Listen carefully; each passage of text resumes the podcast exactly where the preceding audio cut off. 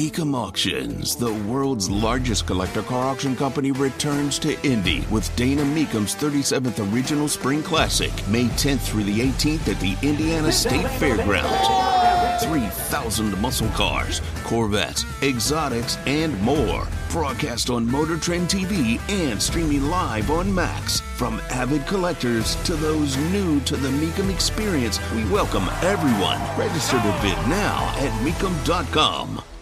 Raising Cane's opening its second location. People do love chicken. I mean, they really, really love their chicken. Tony Katz, 93 WIBC. Good morning. So they have one there on Campus Parkway, Noblesville, just off I 69. That one's hiring. They're looking to hire more than 100 workers. Starting pay for crew members 15 to 16.50 per hour. Now here's the interesting thing. How do you find people to work this gig when many people look at the YouTube type worlds and like I can just create content and make more money than that?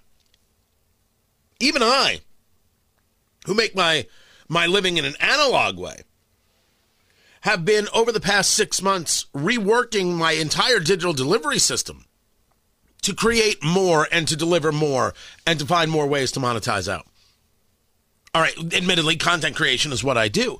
I just, we talk about uh, how hard it is to find people. You know, we could talk about hiring from now until the end of time, but it's harder to find these positions.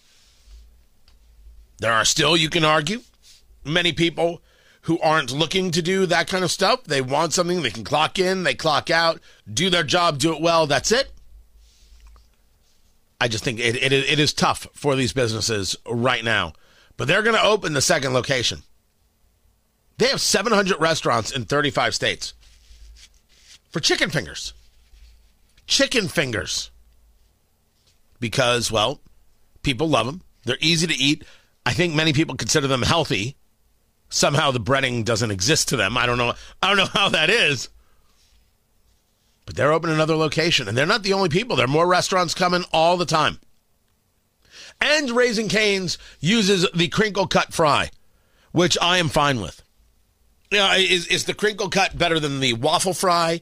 Is it better than the steak fry, or do you like the shoestring fry? I believe, I believe the proper um, uh, ranking is potato wedge, waffle fry, steak fry, crinkle cut fry, regular fry, and then in its own category, shoestring fries if there is nine pounds of them and you have a fork.